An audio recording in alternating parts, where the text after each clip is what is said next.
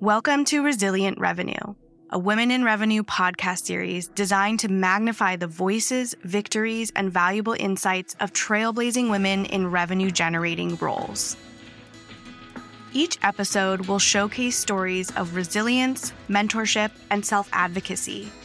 You'll learn exactly how these remarkable women are breaking barriers, redefining success, and showing us the transformative power of unity within the tech industry.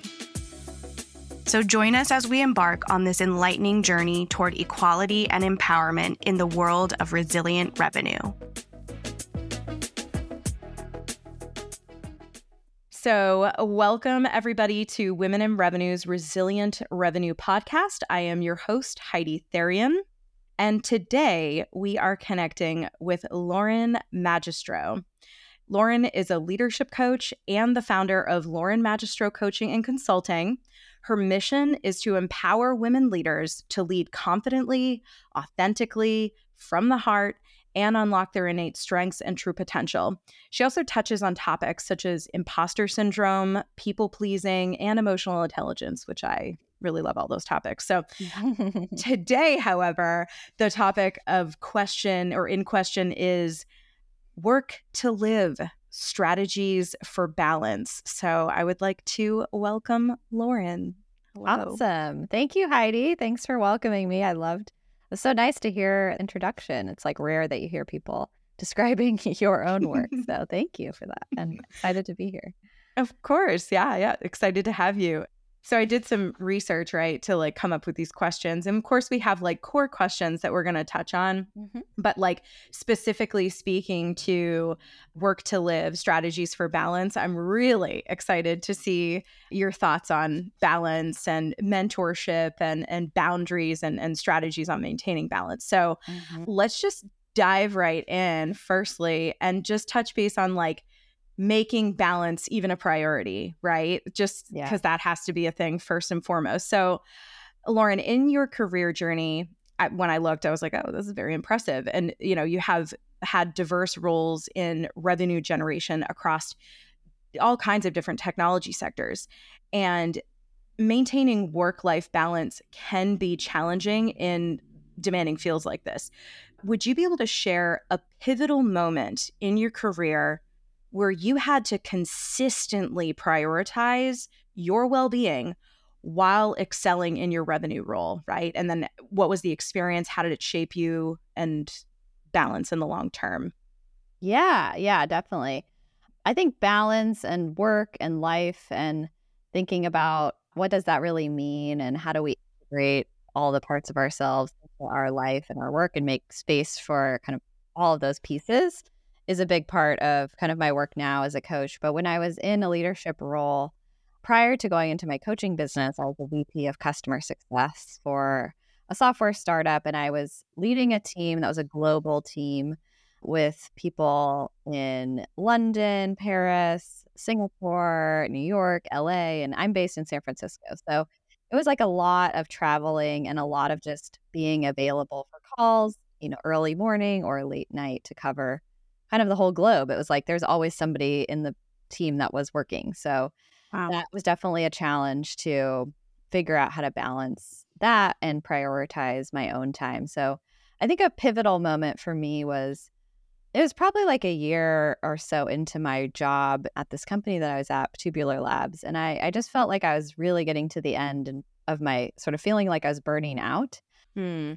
And I was traveling multiple times a month between kind of LA and New York and London and you know from San Francisco that's a pretty far you wow. know far way to go for a, a 4 day trip or something like that. So I was just really exhausted and I felt like I wasn't really prioritizing things that matter to me in my life. Like I was single and looking to be dating and wanted to meet a partner. I had you know friends I wanted to keep up with and just my own personal like wellness and routines were really kind of going out the window. And at the time, I was working with a coach, and she actually helped me to realize that I was kind of putting a lot of this on myself and thinking that I should be in the offices at a you know high frequency or that I was basing my travel schedule around what I saw other kind of senior leaders and C suite executives in the business doing, kind of taking cues from them and just assuming that I had to do that too. Mm.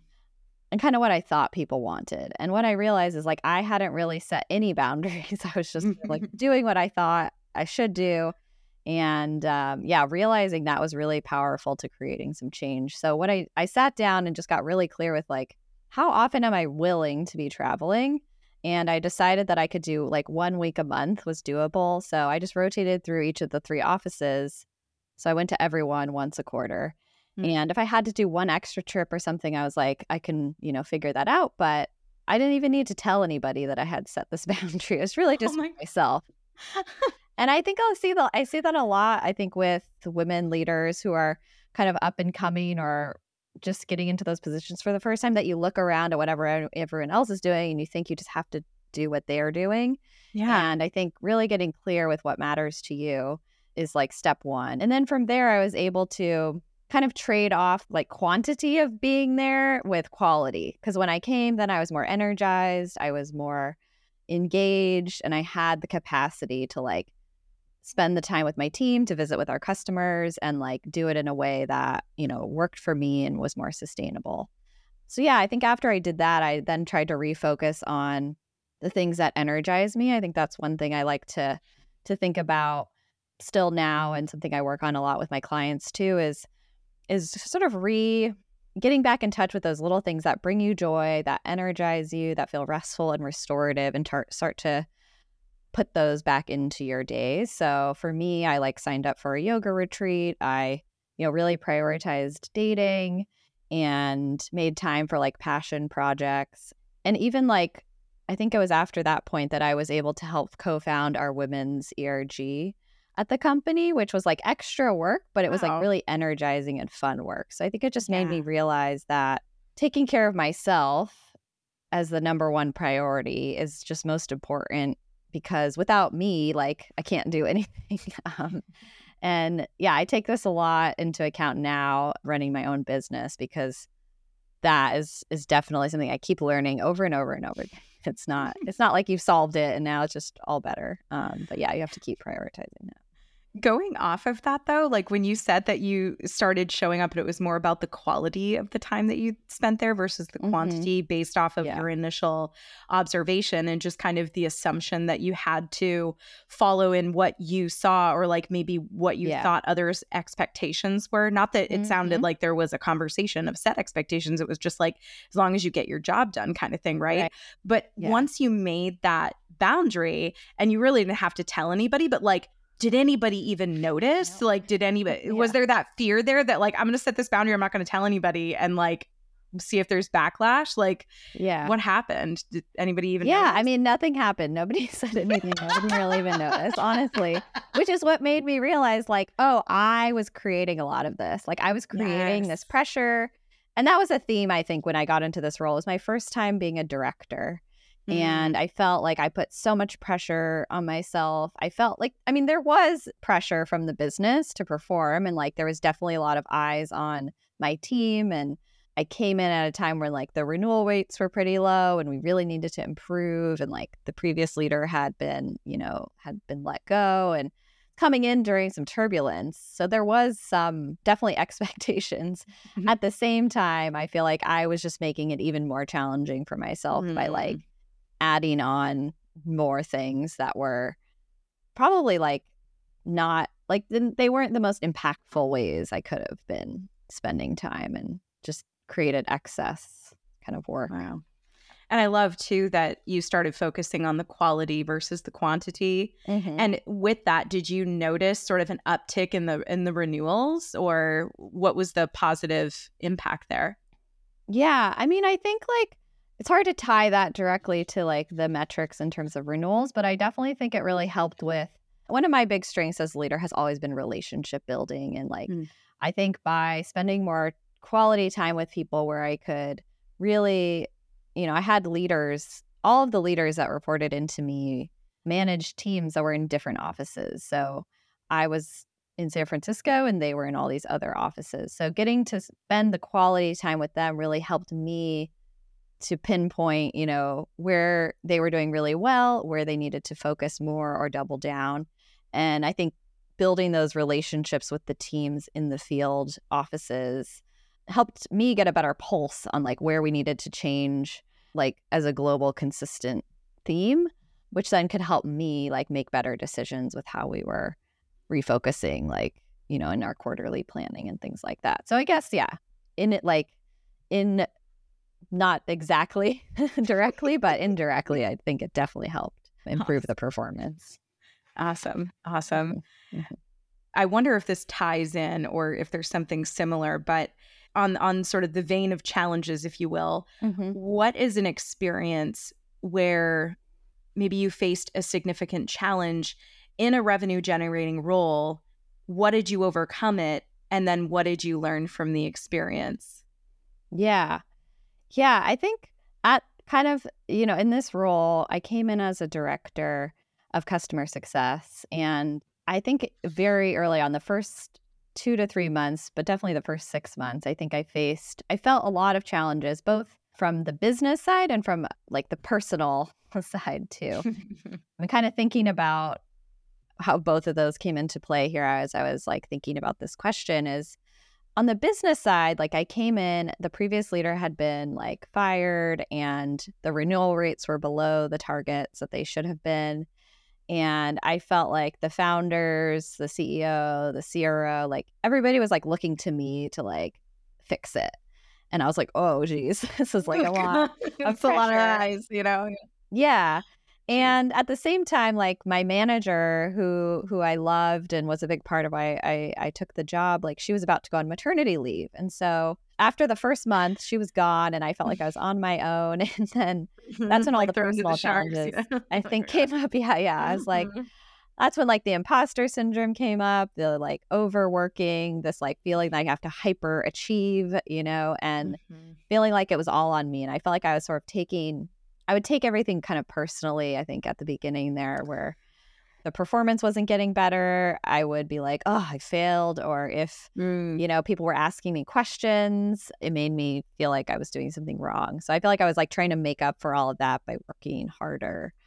But I think what really changed some of the key things that helped me get out of that challenging time was I, I elevated the CS leaders in those market in those field offices to be managers because at first yeah. I had a team of like 20 people or 15 people that I thought they were managers, but they were just sort of team leads. So I elevated mm-hmm. them, which helped me get a bit more focus instead of having to manage like all of these people and then really just focus on like foundational processes like i think one of my superpowers is, has been in my in my career has been coming into startups that are in this growth phase where everything's breaking yeah. and really putting in new processes that are sort of foundational but mm-hmm. help to like tame the chaos. And so we like tiered all of our accounts. We added in like a support team. We created customer health scores like a lot of these elements that would help us work smarter and like direct our resources in the best ways. Yeah, I focused on like relationship building, like how can I partner best with like the sales leaders, marketing team, like my counterparts in these other groups.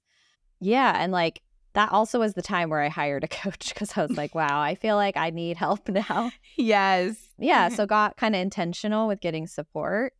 Yeah. And I think the learning here, like for like if I were to share or like sum it up for myself and to share with others listening is like thinking about like your mindset, your self-care and your support are like critical. Especially I think at these like career junctures where you're like up leveling into something new. Yeah, and I think also just now looking back at it, I'm like reminded that like, oh, I could figure these things out. Like I figured them out before. I'm smart and like lean into your strengths, I think in those challenging times and like mostly check yourself because I was creating a lot of it, I think, for myself. Hmm. You had mentioned that you had sort of uplifted the mm-hmm. team leads the the so many team leads around you to be managers mm-hmm. and sort of like help out in that way which like ultimately helped you to be able to do your role better right to like yeah. have more of a touch point on like what's happening mm-hmm. and it like brought it made me think of like that whole we rise by lifting others thing mm. and then brought me mm-hmm. to mentorship right mm-hmm. and mm-hmm. so mentorship and guidance play a very crucial role in career growth and so what i'm curious is if you have any stories about mentors or advocates who have significantly impacted your professional development and how did that support shape your trajectory and all of that mhm yeah yeah for sure yeah it's sort of that fun that fun thing of like you are able to get mentorship and then to give it and like i think kind of being able to see how it impacts you when you're able to have that mentorship and advocacy and guidance and then be able to like also give that to your team like i found that to be really fulfilling which is how I ended up in coaching now. um, yeah, I think a few, definitely a few mentors like come to mind. I think I've had some some great mentors at my time tubular labs there were a few people kind of the head of our people team was really influential our head of kind of product and marketing really helped me our ceo before i left he also was like really influential i think especially in helping me move from my role as a vp of customer success into my coaching business But I think the person who stands out the most probably was my CRO, Pat Williams. He was my direct manager when I was a director of customer success. And I think through all the time periods that I just described, he was my manager. And I think it was my first time also reporting to like a C suite executive. So I think also learning kind of, you know, you're not given as much like guidance or like one-on-one sort of direction of telling you what to do or how to do it. So that was like a challenge I think at first, but what I think he really helped me level up from like being more of a senior manager into like a director. And I think some of the things he like brought that helped me most were like simplicity in your strategy. Mm-hmm. And I remember being like my head was spinning. I was like had all these slides for our like QBR and I was like trying to pull like all this data and all these things to be like how are we going to improve things and I think he just was like he gave me this slide that was like a one slide he's like you should be able to fit your business strategy into this one slide. It had like an example. And I took that and I was like oh it actually is really simple if you kind of like just really focus it. I think he was also just a really great listener. He like never told me what to do, which at the time was like kind of frustrating. but I think he would really like listen and we developed like a personal rapport where we would have one-on-ones and talk about lots of things and you know not just about business and I think that made me feel like supported and he like cared about me as a person. Mm. But yeah, I think just like helping me to focus on the core priorities. He also served really well as like a buffer if I was really trying to focus on a few things with my team, you know, there'd be lots of ideas coming around. Like, yeah. you know, I think especially if you're in a founder led company, especially as a startup, like the founders had lots of ideas, you know, and I, he, Pat really helped me stay focused on my OKRs and sort of like helping protect my time, which was valuable. Yeah, it sort of helped me learn how to manage up. And then when it came to the point, like I continued to meet with him like outside of the business once he had left and he was actually really helpful in helping me like make the commitment to actually go into my coaching business full time and like helping me make that decision that's awesome. and kind of encouraging me so i think that was that's definitely one example but yeah i've had a lot of different different mentors i think who've helped me wow to find a really good mentor that listens mm-hmm. as their approach to helping you grow because like we do honestly have to figure it out ourselves if we're really yeah. going to learn anything, right? Yeah, yeah, yeah. It's always so refreshing to hear that. And what advice would you give to other women who mm-hmm. might be seeking mentors? Yeah. Yeah, I think like thinking about what you want support in. Like, I actually had another mentor, this guy, Neil Patil. He was our chief product and CMO, chief product officer and CMO. But when I was going from director to VP and I was like having trouble crossing that gap and I got feedback about my executive presence and Ooh. he really mentored me on that specific topic and he had suggested going and gathering market research. He's like I'm a product marketer by trade, you know, by trade. He's like I would set set up a 30-minute meeting with every C-suite executive and ask them like how would you rate me on executive presence 1 to 5? ask them to define it for you. And then how do they define that? And then if you had one thing that would help me move up one number, like what yes. would you recommend I do? So it really helped to shift like one, I got a definition and realized everybody defines that very differently. Mm-hmm. And two, I got a sense of where I stood and I got a lot of ideas that I could then choose, you know, what did I want to implement. But I say that as like a advice for others is like think about what specific thing you want help on. Like for me at that point, that was what I wanted help on. So I sought out him to help me with that. Or think about where do you need encouragement? Like where do you need a little bit of a push or, or like what's really hard for you right now that you're challenged with? And then I think looking around you, like you can look within your company, like at managers or other leaders within the business. You could look at like employee resource groups. You could look at like our women's ERG. We started a mentor group looking at networking groups like Women in Revenue has a mentorship. And then just looking at your larger network. Like I think really for me, I would recommend looking at people who are a few steps ahead of you hmm. of where you know you want to be. So if you're like, well, I'm a director of product marketing and I want to be a CMO, like look for somebody that's a CMO who maybe had a product marketing path that you can mm-hmm. kind of learn from. Or for me in my coaching business, I, wor- I work with a coach who is a sales coach and she has built up her business. She's like two years maybe ahead of where I want to be. So finding those people who are like a little bit ahead. And then I think just asking, being clear to ask them for their their mentorship and help. Like in the area you want it, I think is the key part. I think a lot of us are afraid to ask for help. And so don't forget that part. Mm-hmm. Yeah, exactly. Thank you for that last piece. Yeah, we can want and we can read and we can learn, you know, but we do have to ask and we have to mm-hmm. implement. So, mm-hmm. for sure. On the other side of mentorship, but back on sort of like the balancing side, work life, you know, work to mm-hmm. live. But on your LinkedIn profile, you mentioned that you have a passion, right, for empowering mm-hmm. women in male dominated industries. Mm-hmm. And so it's understand like we understand the significance of mentorship in professional growth and it can mm-hmm. also be a commitment of t- both mm-hmm. time and energy. So how is it like that you strike a balance between offering valuable mentorship and nurturing your own personal and professional needs? Yeah, I think that's a really good question. I think right now I feel like I'm in a position where I sort of merged the two together. Like my desire for mentorship and coaching now is like aligned with my professional mm. needs. But I think like before I went full time into coaching, I think like when I was working full time, think for me it goes back to like what energizes you. And when I looked at the times when I was like leading our women's ERG group like sessions. I was like facilitating and or like when I was having career development conversations with people on my team or mentorship conversations with other people on other teams, like I always felt better after and more energized by them because it was exciting and I felt like I was like giving them something that was going to help them. And that fulfilled me. So rather than being like energy draining, it was kind of refilling me, which actually I think helped me to like give more into the business side of it. I was there for five years and I was at a previous startup also for five years, which is like a marathon at a at yeah. a rapidly changing startup. Wow.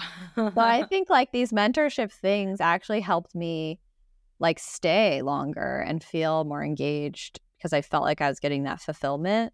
So I think checking in with yourself, like, why are you doing it? Is it something that is fulfilling? Like, if so, like, you know, maybe it isn't actually adding a lot more effort, but it is giving you something back.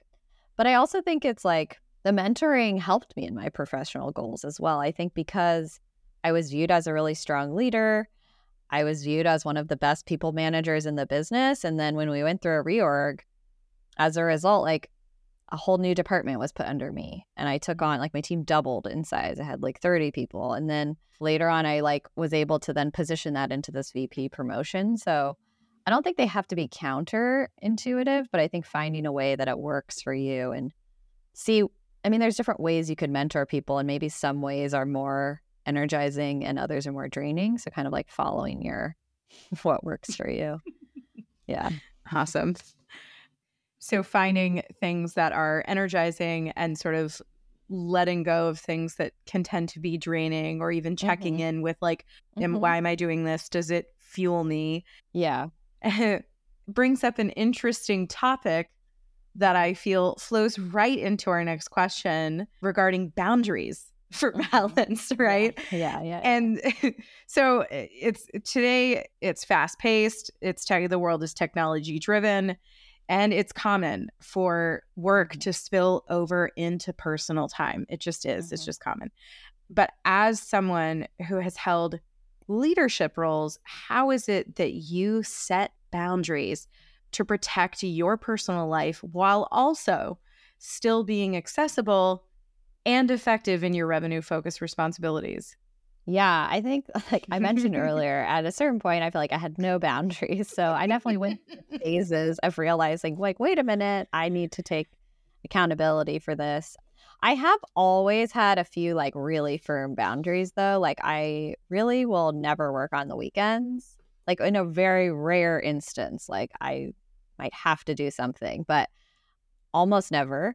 And I also always prioritize taking vacations and I never work on vacation either. I always log out of my email and I don't even bring my computer.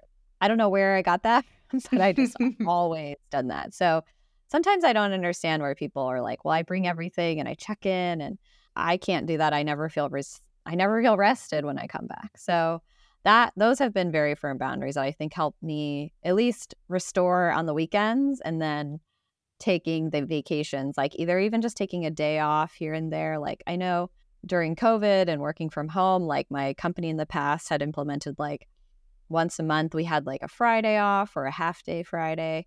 Finding those little moments where you're feeling like I need it, like to take Mhm. it, and then taking like longer vacations. But during the weekdays, I think some boundaries that helped me is just trying to not check my email or my Slack on my phone. I think the phone, it's like it's always with you, and then you're all feel like you're always attached to it, Yeah. and you feel like you Mhm. have to always be on. So I think like now I try to plug in my phone across the room so it's not right next to my bed, and then another thing that helped me kind of break the bad habit of checking it is like creating a, a morning routine and I actually use an app that's called Routinery where you can like put in the things you want to do and how long it takes you to do each thing. And like once you start your routine, it'll prompt you. It'll be like, okay, time's up for teeth brushing, time to move on to meditation. So I find it's less, it's like harder to catch myself getting distracted on Instagram or some other things. So that kind of putting that in place helped.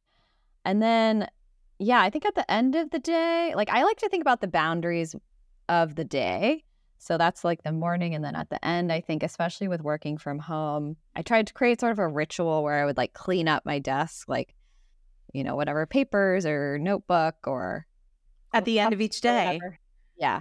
And then kind of close my laptop and sort of tidy it up so that, you know, it felt like the workday is over. I love that idea and I'm going to do it. Wow. I think having like something to bookend your day, you know, at the beginning and the end helps to contain the work, especially if you're Mhm. working from home and your desk is like my desk was like in my living room and, you know, it, it got harder with COVID. But yeah, a couple other things I think, like I mentioned, I had a global team, so it's challenging to have people like in the UK, I had to get up early for calls. And then sometimes I would have late calls with APAC.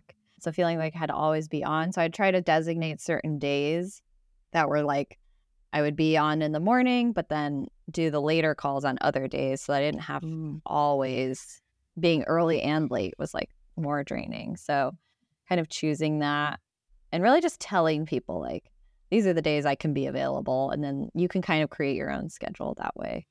And then, yeah, I think also like I am definitely like a recovering people pleaser. I used to say yes to everything and Mhm. everyone. so, yeah, I think I also just started to learn the language of like how to negotiate. Like, if someone asks me for something, I don't have to say no, but I could say, like, oh, I could do it next week. Or I would ask more questions to get more context. And, or I would think, like, well, what's the minimal amount I could give them, you know, but not have to do all of it. And that, those kinds of things I think help to hold on to your time. And then one tool I really loved that I use that I teach or I share with my clients now is like putting everything in your calendar. Like that way, if somebody yes. comes to you and asks you for something, you could be like, well, let me look at my calendar. Mm-hmm. And if it's full, you have an easier way to say no, no. push back, or or you can decide consciously decide like if I say yes to this, I'm gonna have to move something else. Yeah. Out, or I'm gonna have to work later. So like just mm. making it so that you have to be more active in those choices rather than just blindly like just saying yes out of habit and then being like resentful when you're working late and like missing fun things that you could be doing. Life in general. Yeah. yeah. yeah. Wow. What great like actionable takeaways. And mm-hmm. So the routinery, I'm going to check that out. I yeah, have a morning routine and I mm-hmm. love, love the idea. Like you have your morning routine, which gears you up for the day. And then you mm-hmm. have sort of like your very intentional, like, I'm putting things away, I'm cleaning things up, like the closing of the laptop as like this yeah signal of like this is yeah. done. I, I think I can't wait to try that. yeah, it's more just like a ritual, a little bit of a ritual. And then it's nice when you come in in the morning and you're like, oh, it's like clean and like I'm organized. thank you, yesterday me. You know, like yeah, exactly. Past me. Past it's like I'm it was great. Just setting this up for my future self here. Mm. Love you. You know, yeah. wow, I love that. exactly. Okay, and this is my last question here. So, like, we've established what balance is we've established like how to balance within mentorship and then mm-hmm. boundaries for balance but strategies i feel like we've mm-hmm. also touched on this like in the tools so mm-hmm. if there are any repeats that's fine yeah. but you've you've excelled right in revenue generation across various like technology sectors which undoubtedly involves navigating tight deadlines high pressure situations the whole thing mm-hmm during intense work periods, how mm-hmm. do you ensure that you stay grounded and maintain that sense of equilibrium? Like, are there any specific strategies or? Yeah, I have kind of a, a thing that I've used that a coach in the past gave to me and I like to share with clients now is like this concept called like your minimum baseline, Ooh. where you may have in normal times when it's calm and things are like just flowing, you have like your standard sort of operating procedures of your life. Maybe you like cook your dinners, you grocery shop, you, you know, like work out for an hour or something. Like you have these things that are like kind of built in. But then when things get stressful, we tend to go to all or nothing where we're like, mm. everything goes out the window. And instead, this tool is like, what's the minimum I want to do to take care of myself. Like, and I even where I have worked with clients in the past where I was like setting up Whole Foods orders so that, or, you know, your grocery order. So it's like your set items you need and you just click deliver. And then yeah. it's like you have some stuff, you know, if, if you can't get to the farmer's market or something, that's your preference. But like this week it's busy. Or you have people in town visiting and you're like not going to be able to go to the gym. Then it's like, okay, well, at minimum, I want to do a 20 minute walk. But it's like mm. defining it ahead of time. Like, and being clear with yourself like i am now dropping into this mode like yeah. uh, like and knowing that so that's been like really helpful and then i think for me i think it's just knowing what are the things that ground you so for me like i went through yoga teacher training last year and i oh. since then have made it a really big point to meditate for five to seven minutes like mm-hmm. every morning so that is like that's in my routinery app you know i brush my teeth, I do my five minute to seven minute meditation because it's just a really nice, quiet moment to check in with myself. Mm. And usually I notice I have all these thoughts, and it's a really good time to just sort of try to settle. And then I like to go for like a 15 minute walk, at least, you know. Ideally, I could go for longer, but if I don't have the time, I'll just try to do something outside. Yeah. Helps me to get like awake and energized. And then I think also just thinking about what are little breaks you can take in the day. Like I know some people, you know, are feeling like they have to be on Slack and available all the time. If somebody sends a message and they're in the bathroom or eating lunch, then God forbid, like they have to wait a few minutes. But yeah, just finding little breaks like, you know, I'll put on a song and like dance for five minutes or, you know, sing a song or like read for 10 minutes or something. And then I think when I was in my last like full time role, I feel like I was constantly on Zoom. It was like Zoom to Zoom to Zoom to Zoom, like for eight hours straight. Wow. And so I'd like to do like little walk and talks instead sometimes for one on ones. I'd be like, can we just do a phone call and let's both go for a walk Mm. instead of like being in front of the computer? So those are some tips that I've had, you know, success with. Wow. If you were to say, let's do a call and do a walk, especially if I was also used to going from Zoom to Yeah. Zoom, I would be like, yes, Thank that sounds refreshing. Thank you for saving me, you know? And I, yeah. it's so funny. Like, I feel like as people, we can tend to take life so seriously and almost too seriously at some point and over stress ourselves out or overwork ourselves, you know, for Yeah. Whatever reason we've come up with, you know? And Yeah. Well, I think a lot of us use like productivity as our measuring stick of success. And I think if you can start to like shift that to like ask yourself, like, what does success look like for me today? Like maybe success today is like going for a walk, you know? or, you know, I think just sort of thinking about that because, yes, we all want to be productive. And I think we're a lot of us are like high achievers and we want growth opportunities. We want the next thing. But I think pausing to reflect also on like all that you have done and have achieved and like actually celebrating that really helps you put things in perspective as well, which is hard to do. this conversation couldn't have been any better. Just really, I thank you so much for all of your insight in strategies for balance and just being a part of this. I had such a blast getting to know you. Yeah, it was really great to get to know you too. And I'm glad we got to have this conversation. I feel like that these things were challenging before COVID, but mm. even more so now that things have blended more so with work and your home and your office. And there's less like structural boundaries. And so it's like up to us to create some of those. So, yeah, I think creating the balance is hard. And yeah, but making it a priority will will make us all feel more fulfilled and energized. I think. Awesome. Well, thank you, Lauren. You're welcome. Thank you. And that wraps up another episode of Resilient Revenue. These narratives are more than just personal triumphs. They embody the collective journey that we undertake as we strive for a future where every woman, no matter her career stage, location, industry, or demographic profile, has the opportunity to excel in her chosen field. Women in Revenue exists because we know amazing things can happen when driven, talented, bottom line oriented women are fired up and collaborating to grow their careers and organizations. We invite you to join our amazing community of 7,000 plus members. If you'd like to become a member for free, head on over to womeninrevenue.org to join today. See you next time on Resilient Revenue.